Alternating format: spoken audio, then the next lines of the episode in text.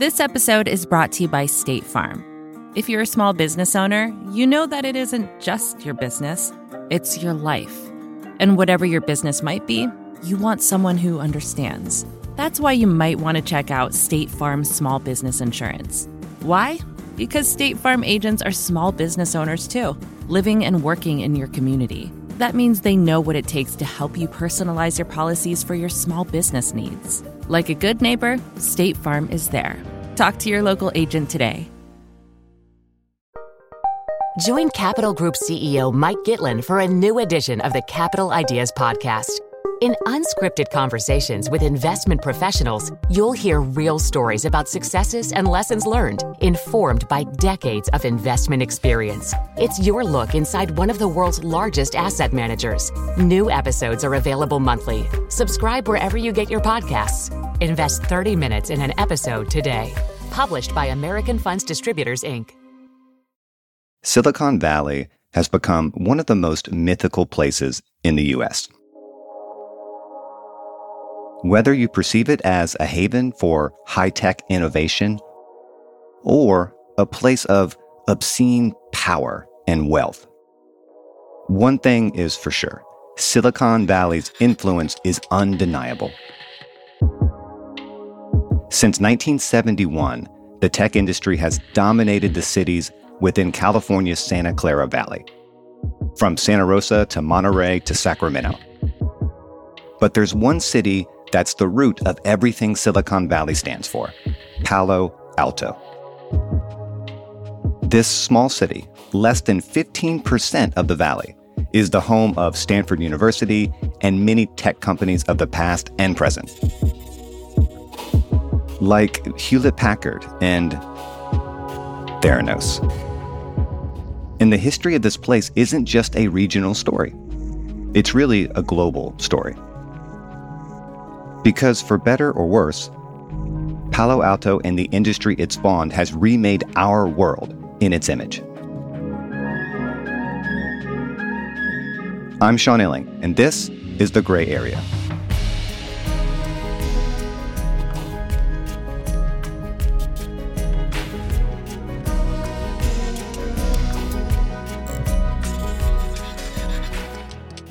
My guest today is Malcolm Harris.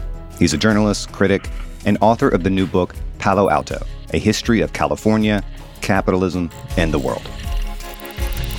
This book is a massive, sweeping historical record that really began as a memoir.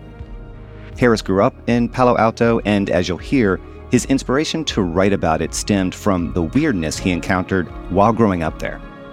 And when he began writing this book, he was surprised to discover just how much has been sacrificed to create the tech behemoth that Palo Alto has become today. So I wanted to talk to him about everything he's learned while documenting 175 years of Palo Alto history. It is such a gargantuan book. I mean, how did this thing come about? It feels like something you've been writing your whole life and finally finished. In some ways, it definitely is. I mean, a friend had to remind me that when I pitched my first book, Kids These Days, half of the material was this sort of Palo Alto material that I ended up pulling from that book. Uh, and so definitely been thinking about it and working with it for a, very long time. I want to start where you start in the book with this story about one of your classes in elementary school where you have this rogue substitute teacher that comes in and says something very jarring to you and your classmates. Tell me what happened there and why it stuck with you. Yeah, not a lot of, you know, individual days from 4th and 5th grade really like stick with you, right, into adulthood. But this is one that did because I wasn't used to adults acting unpredictably in my life. Like uh, adults were pretty consistent. And we had this substitute one day who sort of threw out the lesson plan and just started talking to us like as if she had broken through some wall and was bringing us information from the outside world. You know, I'm 10, 11 years old or whatever. Uh, and trying to contextualize our living in Palo Alto and Palo Alto's relation to the world. And I didn't quite get what she was trying to communicate to us. Although I, now I can imagine myself in her shoes trying to talk to fourth graders in Palo Alto, trying to tell them about the world. But she told us, you know, like the rest of the world isn't like this. You live in a bubble. This is a strange place. And as children who live there, it's hard to like understand exactly what that means, right? It's like you're fish in the water. But that her urgency did sort of stick with me. What was so weird about growing up there? I mean, did you feel the weirdness while you were there? I mean, you just you describe Palo Alto in the book as as being haunted, which is a colorful word. I mean, what are you getting at there? Yeah, the basic disjuncture that I start with is this it's a really nice place. Like Palo Alto is a archetypically nice California suburban town. Like suspiciously nice. Suspiciously nice, right? Like everything's beautiful. There's no like industry that you can see. All the like office buildings are really set back from the street and hiding behind bushes. The weather is extremely nice. There's a lot of money, obviously. And at the same time, we had, when I was growing up, this youth suicide problem. And people understood it as a youth suicide problem. And it became national news that children in Palo Alto kept killing themselves, particularly on the train tracks that ran next to both high schools. And so, this juncture between the nicest, most idyllic place in the United States, you know, if you're lucky, you can hope to live in the suburb of Palo Alto, with this youth suicide rate, which is horrific, you know, five times as high as the rest of the state, trying to investigate what are the preconditions for that, right? Like, how does this situation emerge and why can't this town deal with it? And that's a classic sort of haunted situation, right? Is like the idyllic California town that's got something going on underneath. I know it's a it's a hard question to answer, and maybe there just isn't a good answer. But I do want to ask why were so many kids killing themselves in this town? What was the story the community was telling itself about that? And what was the actual story behind that?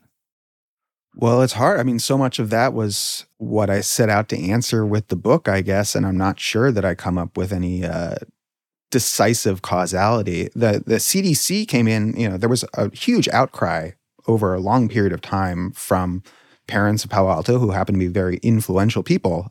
And so the Centers for Disease Control come in and report on the problem of child suicide in the Bay Area and Palo Alto in particular. And they confirmed that yes, it's really a, a, problem. It's really happening. And no, we don't really have any answers. And that is sort of how the town has continued to handle it. And there have been attempts, you know, since I was a literal child to rectify the problem, but they keep running into this core contradiction, which is that the pressure that these kids are under isn't a problem it's a solution right? It's a it's a solution to creating the kind of workers and managers for capital that the system needs. And so when they for example one of the schools in Palo Alto as a plan to reduce stress was going to cancel zero period which is a period before school starts when you can do extra work if you want to get up at 6 in the morning and all sorts of scientists say don't wake teenagers up that early in the morning, it's bad for their brain development, et cetera, et cetera. But when this proposal came down, it was the students themselves who really opposed it, who says, what you're doing is just putting more restrictions on us. And some kids are always going to find ways around that. And so you're just making our lives harder. Now we have to find new ways to compete against each other if you take this away from us. And so they ended up not canceling that.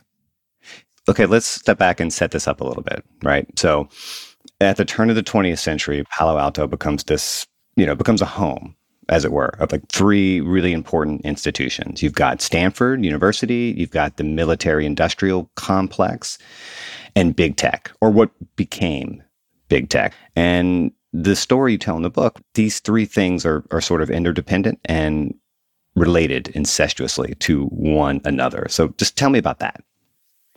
Yeah, I mean, it's a real strategy from the beginning of Stanford University, right? So, Stanford is this small suburban private school in California, way far away from the like core productive and intellectual strands in American life. And so, the people leading Stanford, one of their thoughts at the beginning is we're going to improve the reputation of our school really quickly by training up people in the specialties that are going to be very important for the world economy and the American economy. So we're going to train mining engineers. We're going to have the, one of the best mining engineering programs in the country. We're going to pull people from throughout the West, and we're going to specialize in producing these mining engineers who are going to go all around the world, make a bunch of money, and make Stanford look really good. This happens pretty much exactly the way it's laid out. Herbert Hoover being the the iconic example, and really boosts Stanford's reputation. And so that strategy is the same strategy that they take into electronics and avionics and radio into the radio age, which becomes Palo Alto's core industry as the radio age turns to the, the silicon age. The history of Stanford is almost its own story, but it's also kind of central to the, the book and the broader history of capitalism, at least symbolically. You know, like Stanford has been not just this incubator of so many of the ideas that have come to shape our culture, it's also this exquisite symbol of capitalist plunder, right? Because of the land it sits atop and how it has embedded itself in the power structure. Yeah, well, and Stanford, Leland Stanford himself really, he's the robber baron's robber baron, right? And this is the guy who found, just so people know, this is the guy who founded Stanford.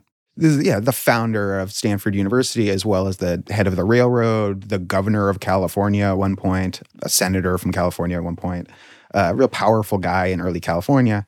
At the same time, like a doofus, like an oaf, right? A lot of his contemporaries, including his coworkers, think he's a goof.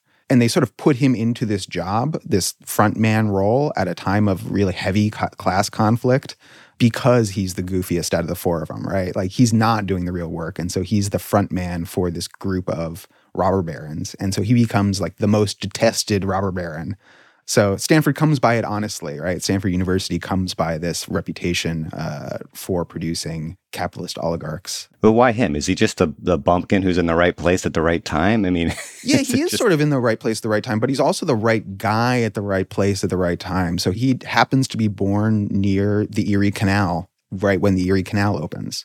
And so his family's fortunes, they're like innkeepers in New York, uh, near the Erie Canal, their fortunes go from like just some innkeepers to the innkeepers near the Erie Canal. And so his life gets a lot better and he's able to, even though he sort of screws up his first a couple attempts at a career, he can still follow his brothers out to California, you know, on his parents' dime and take part in the gold rush, not as a miner, but as someone who's selling supplies, which was a great way to get rich in the gold rush, or at least rich enough to then invest in something else. So California is this great exemplar of American capitalism, right? It's it's the site of the original gold rush, and it's central to the formation of the railroads. And there's all this history of American wealth and exploitation. I mean, what distinguishes the Palo Alto chapter of capitalism from previous chapters? Right? Is it a matter of scale, of technological power, all of the above? What? So there's a lot of uh, endless debate about when capitalism starts, right? Like what whether it's the trading firms creating the global system or whether it's agriculture in England or there are a lot of different Marxist historiographies of this is when capitalism starts. But there's not much argument about when capitalism becomes a world system, when it becomes a full planetary system. And this happens at the end of the 19th century with the incorporation of California, Japan, China, and Australia into the capitalism. So you have this last link of the chain that goes all the way around the world. And now you have a capitalist world into the 20th century. And so California, as this last link of the chain, has a special place in the history of capitalism and so this as the last link in the chain, you become the first in the next phase, right? So you have technology from the start is your solution to problems. You don't have like past regimes that are putting in their own solutions instead. You don't have the remnants of feudalism so much. You got maybe a little bit of Spanish colonialism. But mostly you're talking about Anglo-American scientific technological capitalist power from the beginning of this Anglo-American period. And so that means that even though California's farms, for example, are like in the hinterlands as far as global capitalism is concerned, they're the most technologically advanced farms in the world still, even though they're in this hinterland. And so going from the edge, this last link in the chain, to the center of the capitalist system, California really captures this dialectic that happens at the end of this 19th century, beginning of 20th, where you have a new system rising all around the world. For me, there's a a very underappreciated part of the history here, and it seems important to understanding how we got here. Historically, like the East Coast has been the center of capital in America. You know, the, the Ivy League and Wall Street and DC, all that. And you had these early West Coast entrepreneurs who struggled to get funding. And because of that, and this is partly why California becomes a hub of the military industrial complex, right? They have to turn to Uncle Sam for funding for a lot of the research. But as Silicon Valley grows throughout the, the, the mid and, and later 20th century, it becomes more wealthy and it develops its own sort of proto neoliberal way of doing business. And it's, it's very much ahead of its time. It's very anti union. It relies on a super stratified workforce with high skilled workers at the top and, and a heavy reliance on discardable workers at the bottom.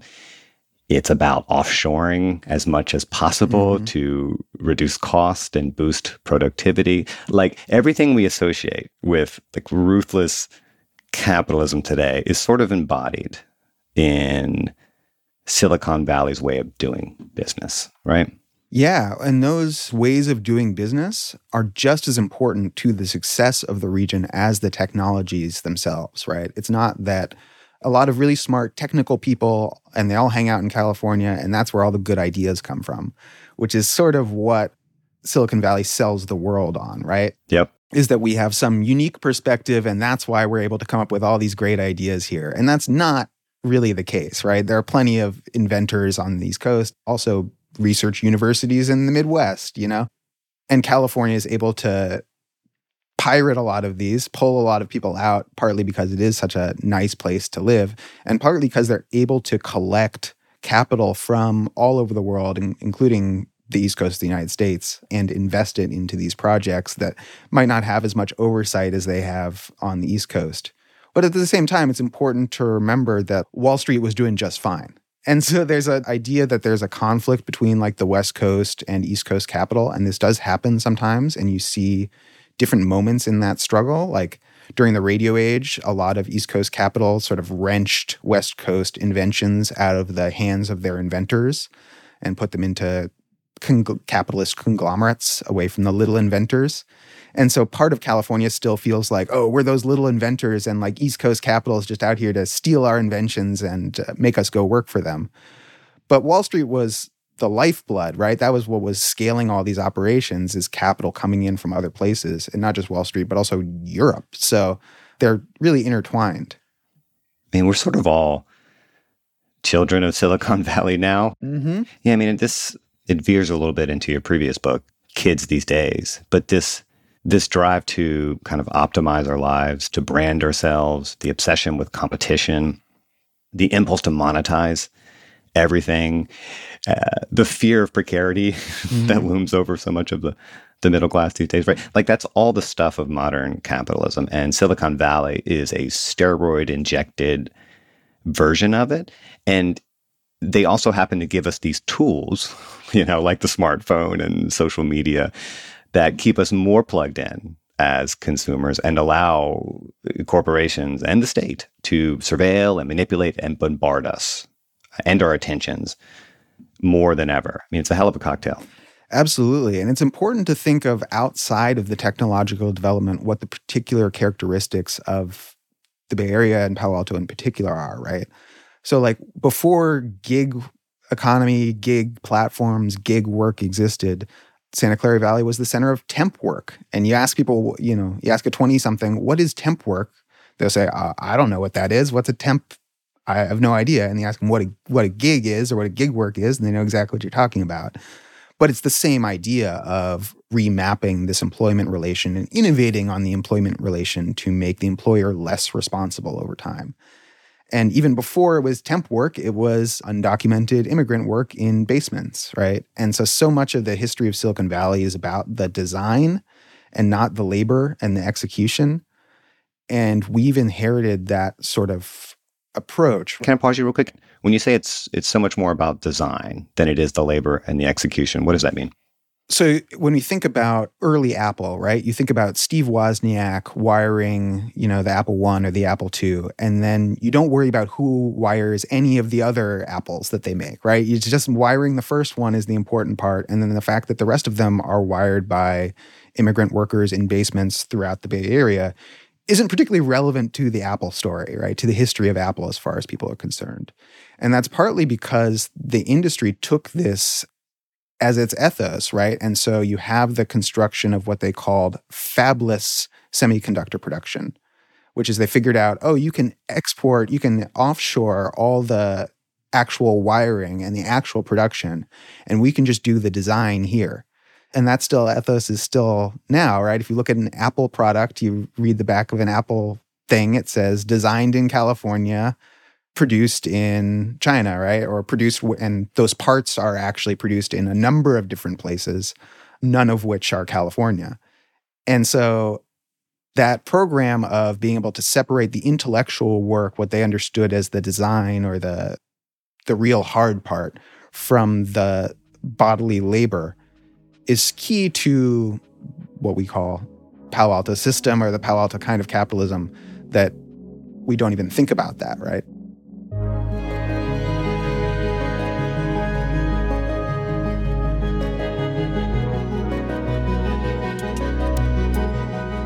Coming up after the break, Harris and I talk about the strange history that Silicon Valley has with psychedelics and why it's so revealing about the culture there.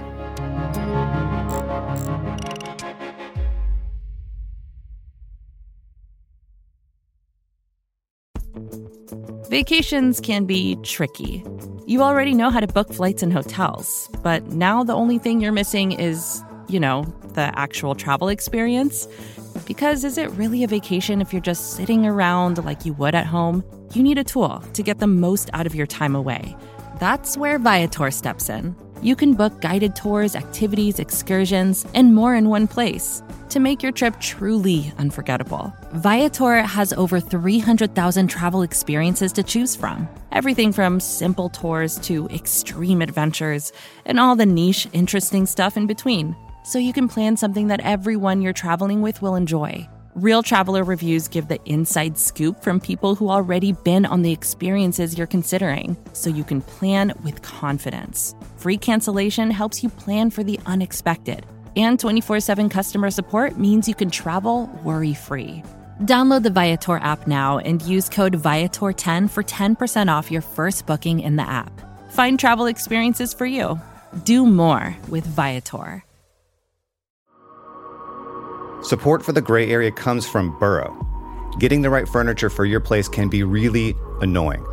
At this point in my life, I've probably gone through maybe three sets of outdoor deck furniture, and it's a pain in the ass for a different reason every single time. It doesn't look like it did in the pictures, the assembly isn't what they said it was, or it's just not as advertised for whatever reason. Thankfully, Burrow is the furniture company that wants to make it all a little easier. Last year, Burrow introduced their outdoor line, and this spring they're adding to it with their Dunes line, offering new seating, dining, and lounger options designed for luxury, comfort, and durability. Burrow furniture is easy to put together and take apart, so you can move or store it as needed. And it ships straight to your door for free. Gray Area listeners can get 15% off their first order at burrow.com slash vox. That's burrow, B-U-R-R-O-W dot com slash vox for 15% off burrow.com slash vox.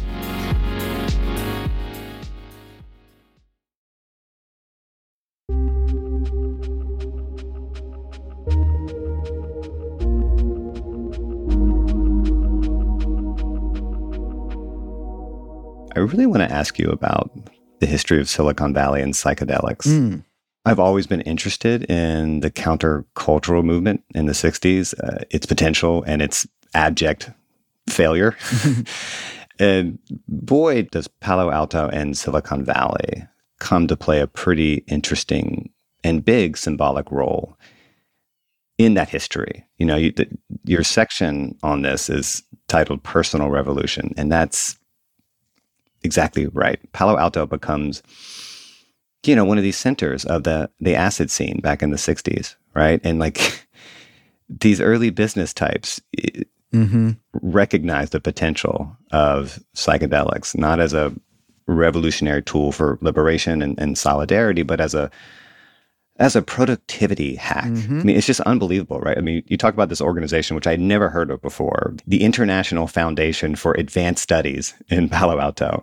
And it was basically just a way to just dose the engineering elite to help them dream up new ways to own the future and or whatever, right? It's it's wild, right? And this but this is this is the way Silicon Valley thinks and operates, right? Yeah, well, and microdosing, we think of microdosing as a productivity hack now, and people talk about that as something that oh, we just discovered this in the 21st century or whatever, but that was what they were running experiments on from the beginning, right?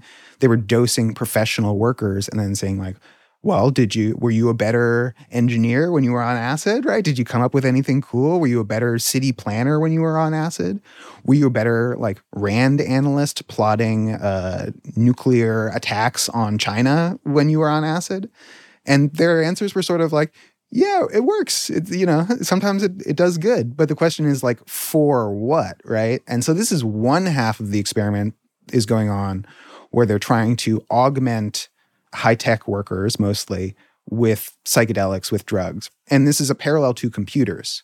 Because at the same time, they're thinking, we're going to augment workers with computers. You know, you're going to be a super worker with all your computers. And sort of in the same milieu, another way of augmenting humans was giving them crazy drugs. And that if you took acid, it would augment your productivity. Absolutely something that's still with us today.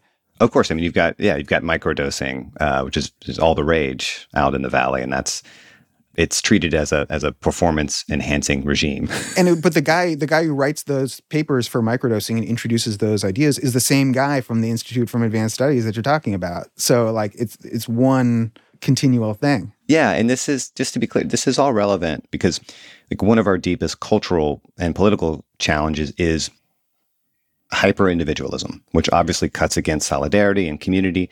And Palo Alto and you know Silicon Valley manages to subsume the psychedelic revolution into a capitalist friendly movement that foregrounds the individual over the collective. I mean, it's just, it's a really important chapter in like the capitalism remains undefeated story, right? it's like how a bunch of hippies lived long enough to become Reagan voters, right? I mean, it's just, just it's very telling. Yeah. Well, and we have to look about that history in the like struggle that's going on because it's produced out of struggle, right? It's like the personal computer, for example, comes out of a period where the computers were almost all computers were located in public buildings because they were funded by the public, mostly in universities. And that's where they had all the computers. And what happened was students got up and started bombing those computers because those computers were being used to conduct uh, American imperialism. Those computers were used f- to conduct the Vietnam War. The new left goes around and starts bombing computer labs across the country. And this is a like under discussed history of the new left, which is too often conflated with the counterculture, right?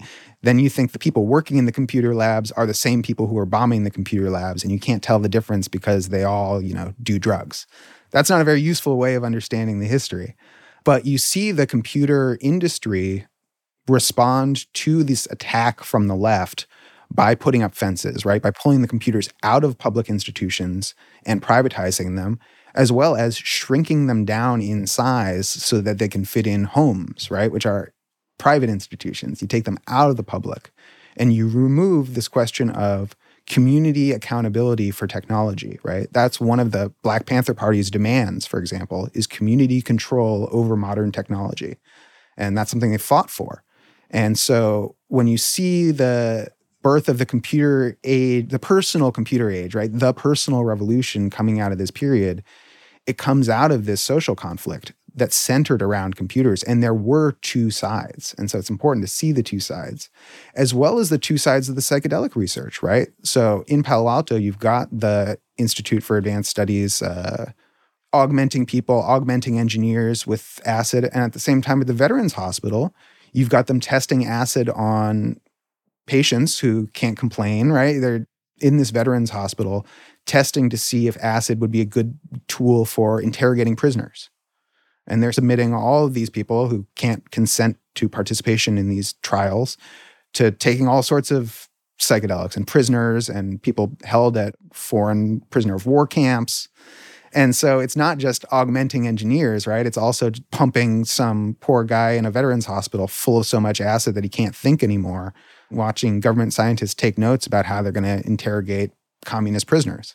Right. Again, the, and the deeper point here is right that like Palo Alto does there in microcosm is what capitalism historically has always done, which is appropriate threats before they become truly existential, right? You know, and this legacy stretches into the present in all kinds of ways. I mean, this is, you know, something you, you'd written in your book, Kids These Days, is that, you know, look, if millennials are different, it's not because we're more or less evolved than our parents or our grandparents or whatever. Mm-hmm. It is mm-hmm. because the people who came before us changed the world in ways that made us like we are right?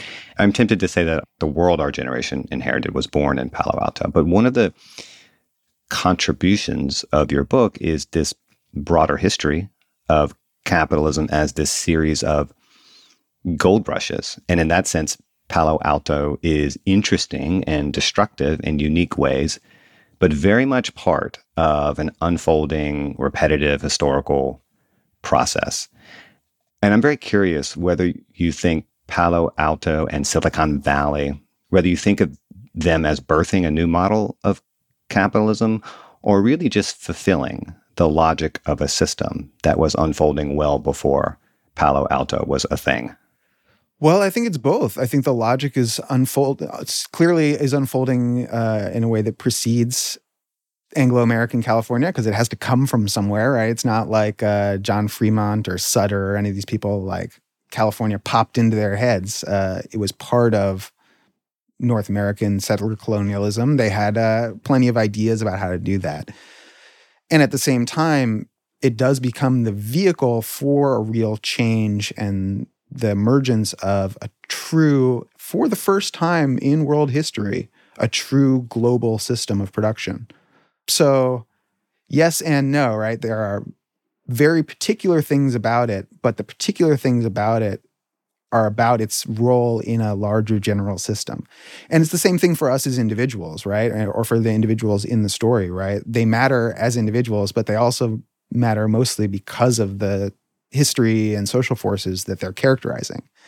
And at the same time, you can only access those histories and social forces through the actions of individuals, which are the only things that do anything.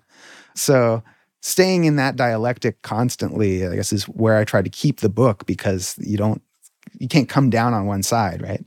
Well, one can't help but wonder when this roller coaster ride of history will finally stop spinning, right? I mean, even right at the end, right, that the rise of global capitalism has has rapidly reduced the planet's habitability in fewer than two centuries. Does anyone seriously believe this place can survive that way for another two? End quote if you're right, and you may well be, then what the hell comes next? It's a good question. Should we all hop on one of those giant penis rockets from Jeff Bezos and, and colonize Mars or something? I definitely do not think so. Although I think anyone who would like to, if they want to do that, they should really go for it. Hopefully, using less social resources than they are currently. No, I think uh, space is a cold death trap. I'm, I'm a terrestrial all the way when you look objectively, I think there are objective planetary limits, right? You have to understand the Earth as a limited system. I think anyone who's being rational about the world we live in, right? The, the Earth is limited. At the same time, capitalism can only understand limits as opportunities, ever. Whenever you run into a limit, that is an opportunity for something new, for growth, for a different direction. In fact, that's the only way the system grows is by constantly running into the limits that's exhausting up to that point. And we see this in California very quickly, right? Like almost immediately the mining becomes so destructive that they have to say, okay, okay, okay, we have to do something different. We have to put this something out somewhere else. We have to stop this, even though we're making money, because otherwise we're going to destroy it all immediately. And the way that they do that isn't like, you know, we're going to learn our lesson about ecology. It's we're just going to figure out a different technology for exhaustion. We're going to figure out a different thing to exhaust, or we're going to go to a different place because we don't live there. And we see that now, right, where capital is constantly running into limits for expansion and then trying to come up with some new opportunity, some new technology. I think space is a perfect example, right? You're like, oh, we ran out of land to colonize in the United States, but we've got the whole world, you know. And then after that, well, we ran out of land to colonize in the whole world but there are a lot of planets out there. I'm sure we can find a new one to colonize. Well, and of course, the the point is that you and I won't have a spot on that giant penis rocket. well, and if we do go, we're not going to like how it ends up. I mean, looking at the history, and I think we can draw some important lessons from the history about labor recruitment into these projects because they're constantly recruiting workers from different places and then screwing them as a group.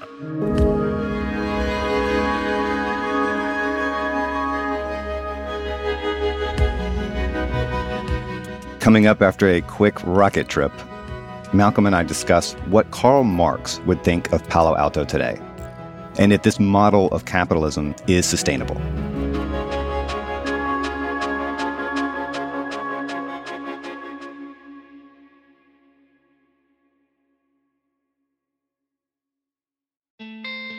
Support for the gray area comes from Greenlight if you're a parent of teenagers, you might be starting conversations about money management and financial literacy.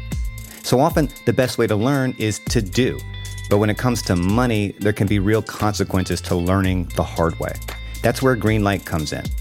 Greenlight is a debit card and money app made for families. Parents can send money to their kids and keep an eye on their spending and saving. And kids and teens can build money confidence and lifelong financial skills. My kid is way too young to talk money with, thank God, but I have a colleague here at Vox that uses Greenlight with his boys, and he loves it. If you want to help your kids learn about money, consider Greenlight. It's a convenient way for parents to raise financially smart kids and for families to navigate this stuff together. Sign up for Greenlight today and get your first month free at greenlight.com slash gray area. That's greenlight.com slash gray area to try Greenlight for free greenlight.com slash gray area.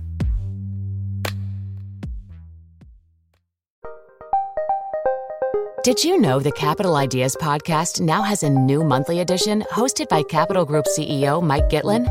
Through the words and experiences of investment professionals, you'll discover who was their best mentor, what's a mistake they made that changed their approach, and how do they find their next great idea. Subscribe wherever you get your podcasts Published by American Funds Distributors, Inc.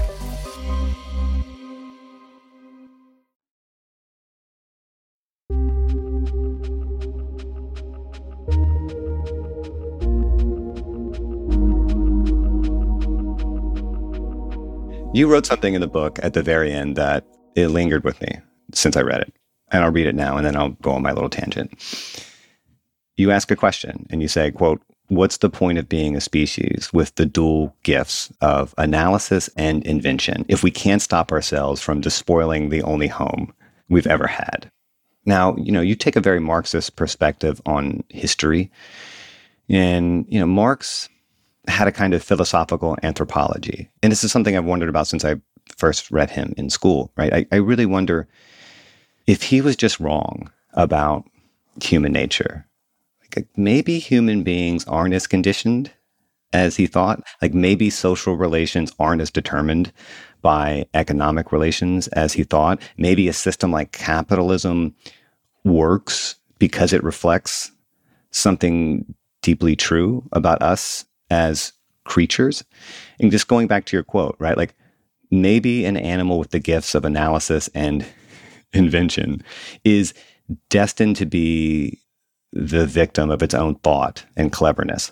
Like, I think Marx's critique of the contradictions of capitalism was correct, is correct, but he was also wrong in his expectations that the system would collapse under the weight of those contradictions. And maybe he was wrong because that system is just ruinously compatible with human nature. And if it wasn't, it probably wouldn't have worked this well for this long. I mean, every instinct in me wants to say that we are deeply conditioned creatures and many other forms of life are possible. But I don't know. What do you think? Well, and I think looking at California gives us some really important insight, right? So the capitalism, in terms of capitalism working as long as it works or whatever, you're talking about it working for a long time. Well, California, we're talking about less than 200 years, right?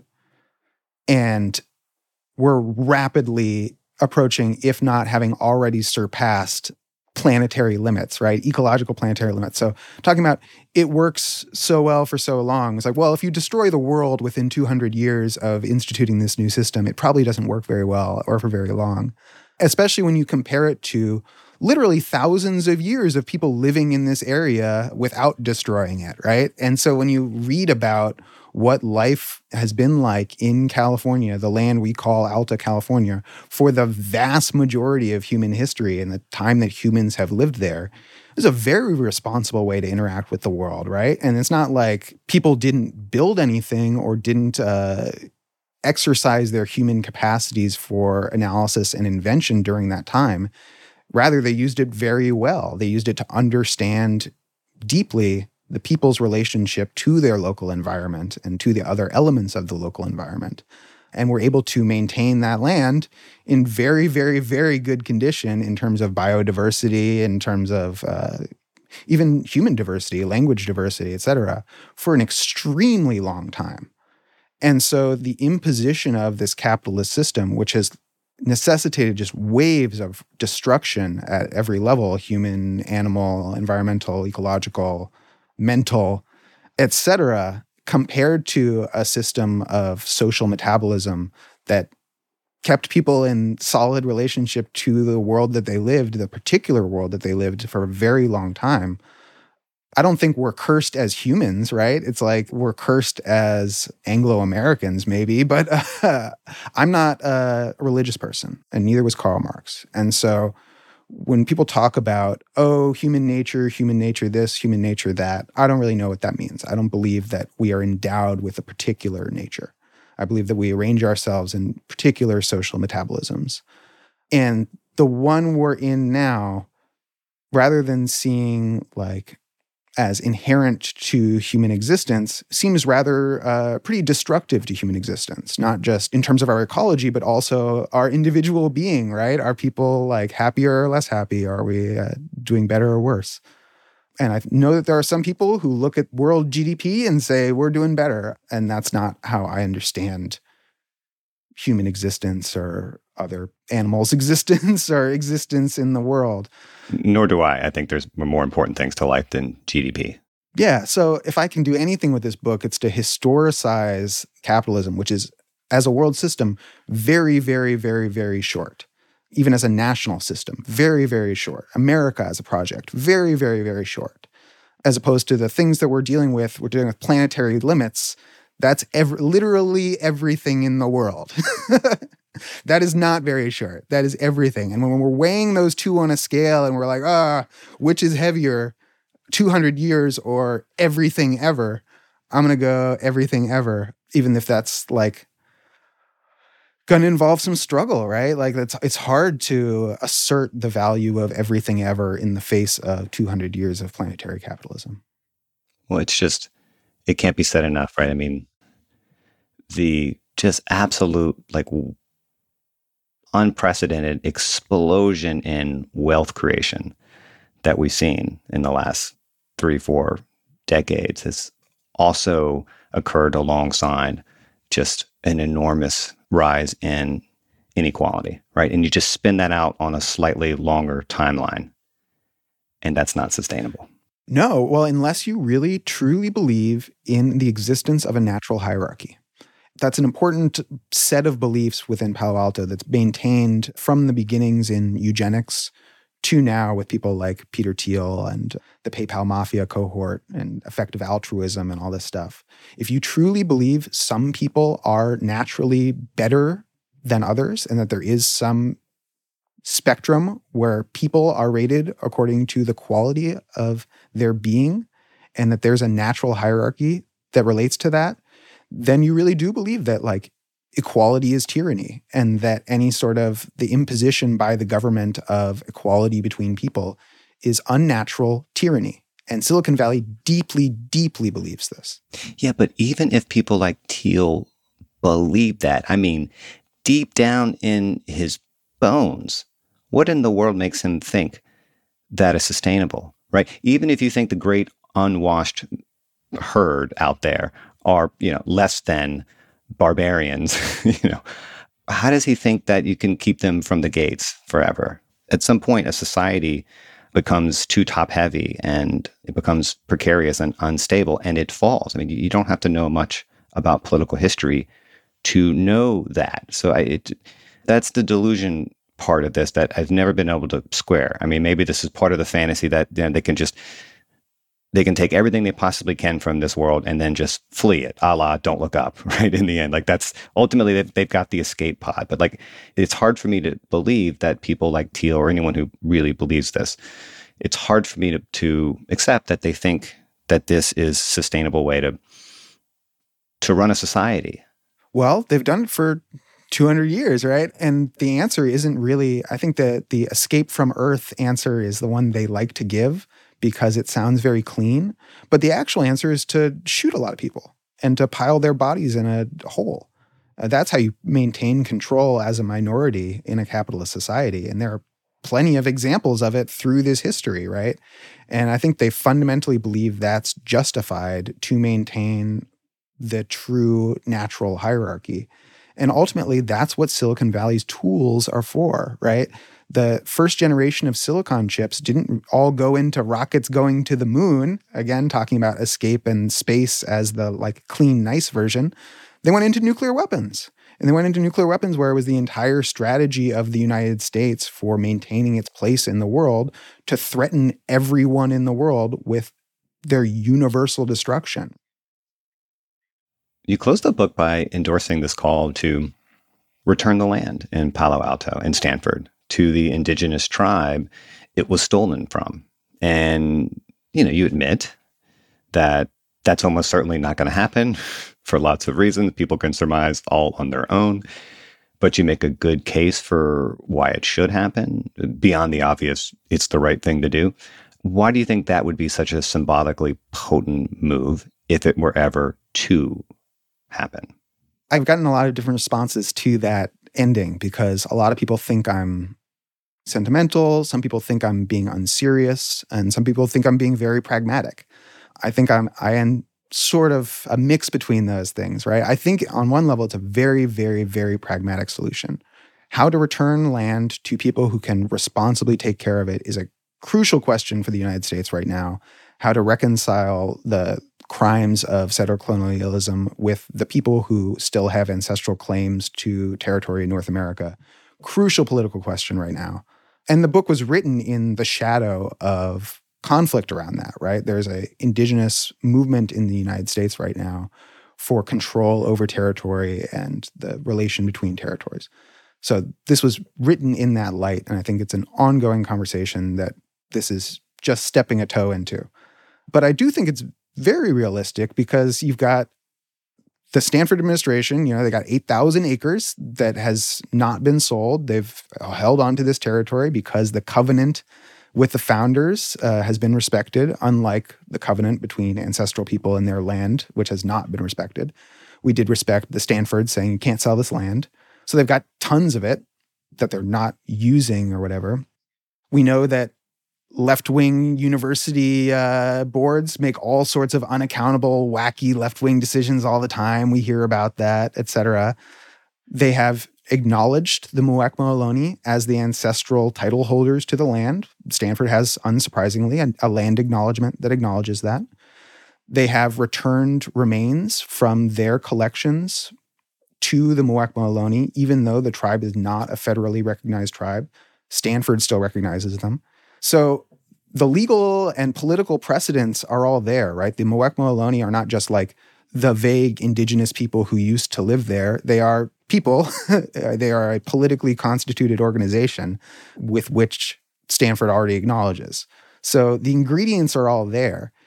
And for a, organization that's as closely tied to American settler colonial capitalism as Stanford, to cede land to say, you know, we're not the best guardians of this land. And in fact, it isn't the rightful, rightfully ours. It isn't even rightfully the United States. Really opens a door to thinking about other land and other spaces and other claims in the United States.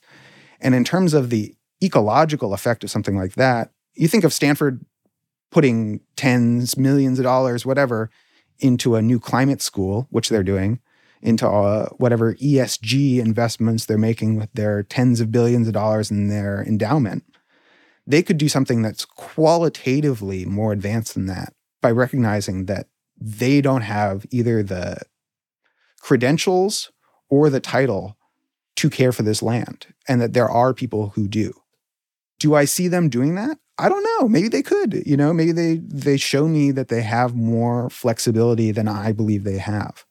Oh, come on. All right, look, I promise not to psychoanalyze here, but I, come on, it feels like you're feigning hope here because you can't bear to live without it. Well, do I think that they're going to turn over all 8,000 acres and $30 billion to the Muwekma next year? Like, uh, no, I don't think that's going to happen. I, I say it in the book. But could they, you know, turn over some land to, could they turn over land that the 500 members of the Muwekma tribe could live on, for example, in the Bay Area where housing prices are extremely high, driven by the activities of Stanford University, such that the people who have an acknowledged ancestral tie to the land can no longer afford to live there? Can Stanford set aside land and return it such that the members of the tribe that they acknowledge have this ancestral tie can afford to live in the area? Yeah, they can do that. They could do that tomorrow if they wanted. And is that less realistic than people who call for full employment or Medicare for all or, you know, is that is that a less uh, realistic idea than that? Pragmatically, I don't think so. The mint the coin, a trillion dollar coin, is that more realistic? Uh, I, that's crazy. I mean, I don't even know what's realistic or not anymore. But at some point, it, it, it almost doesn't matter. You, you, know, what has to be done has to be done. I mean, I, but again, I go back to the symbolism part of it, right? I mean, I don't think you're blinkered en- enough to think that like even if that happened, that's somehow going to turn the tide of history and, and put our planet back on a, a more habitable trajectory. But if you think of Stanford and Northern California as an exemplar of a certain style of capitalism, which is to say, like a certain kind of orientation to like the world and people and profit and, and a whole system of values, right? Based on extraction and exploitation and wealth above all else. There is a lot of symbolic power in that kind of action, you know, even if it wouldn't by itself materially like change things, symbolically it would mean something. Certainly. Well, and concretely for the people who would live on the land, it means a, a, whole lot. And for the, you know, the land that they would be caring for. So that that means a lot. But it also if they can't do this, it also tells us something important, right? Because what we're talking about is a, in the con, you know, it sounds large. People think of it as a maximalist demand, right? Return Stanford. But in terms of the settler colonization of California or North America, we're talking about the tiniest little piece of land, right? Like an itsy bitsy little part of land. And like, sure, it's nice land, but what? You're going to return lousy land? Stanford has like a $1 trillion endowment. They could, they could build. I think it's literally $30 billion, right? It's like you could give them a couple billion dollars and a thousand acres without noticing, more or less, right? If they can't do that, that also tells us something important, right? Which is that reforms that might put us on the path to dealing with our problems at the scale that they exist are not possible. If the system cannot even start walking down that path, right? If they're incapable of ceding territory, if all they can do is build more climate schools or invest more money in electric vehicles or whatever, then that tells us that the powers that be can't be convinced to fix our problems. If you and I are both pretty sure what you're talking about here won't happen because it would require capitalist actors to behave in ways that totally undercut the logic of capitalist action. I feel like that does leave us in this story in a bit of a dead end. I feel like it leaves us in a, a pretty cynical position. In which case, what is the argument for for persisting? One of the lessons that I think we can draw from the New Left and that I try to like sketch out through the New Left's experience in the 60s and 70s is their experience with reform and revolution. And so you have people in Palo Alto who engaged in every kind of reformist activity, right? You have protests against napalm manufacture where they're laying their bodies down outside the factory. You've got petitions, you've got articles, you got books, every sort of Gandhian nonviolence reform tactic that they could come up with to try and stop the Vietnam War, to stop uh, American imperialism and environmental destruction, nuclear proliferation, things that are analogous to what we're dealing with now. And what they found constantly is that even when they got into the room with the decision makers, they got right in front of them, they were able to present all their research that they got about what's going on in the world.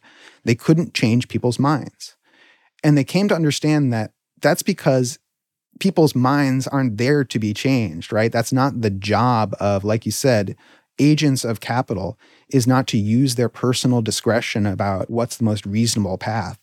It's to act out these impersonal injunctions about capitalist growth and accumulation.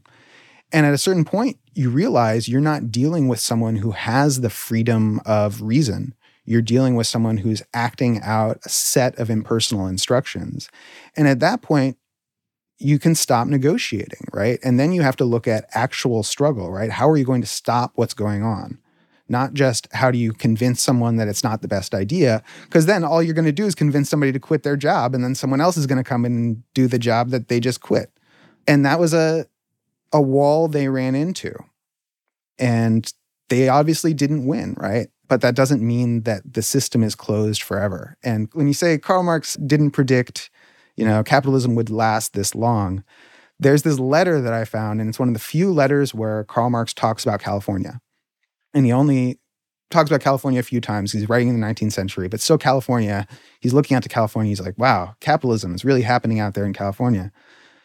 And he writes this letters, and I think it's Engels, where he says, you know, with California becoming capitalist and China, and they're really like branching the Pacific, it seems like these revolutions in Europe are just going to lose. That we're in this tiny corner of Europe. The European revolution is going to get crushed as capitalism is going to grow throughout the whole Pacific world. Like we're just not going to be able to to build a counterforce at the time in a way that's able to defeat them before they're able to use this territory.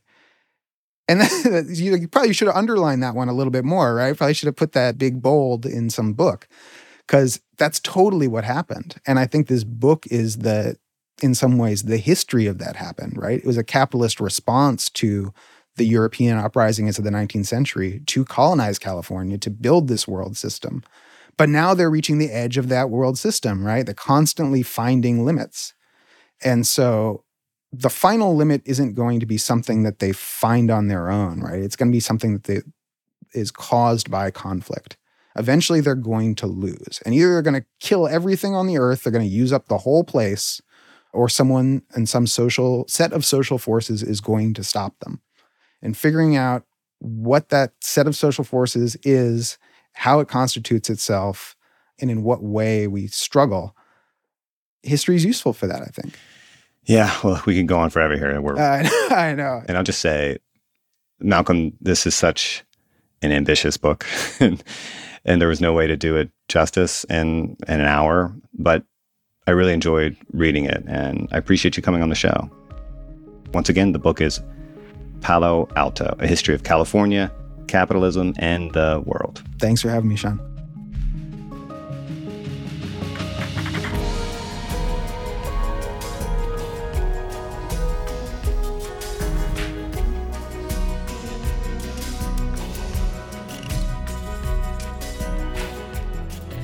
Erikk Geannikis is our producer. Patrick Boyd engineered this episode. Alex Overington wrote our theme music, and A.M. Hall is the boss.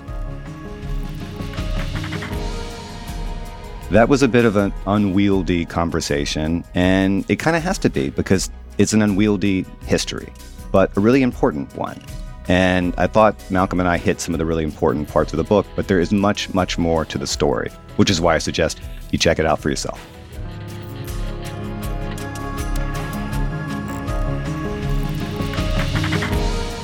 As always, let us know what you think about this one. Drop us a line at thegrayarea at vox.com. And if you appreciated this episode, please share it with your friends on all of the socials. Our next episode will be out Thursday, February 23rd. We're off on Monday. See you then.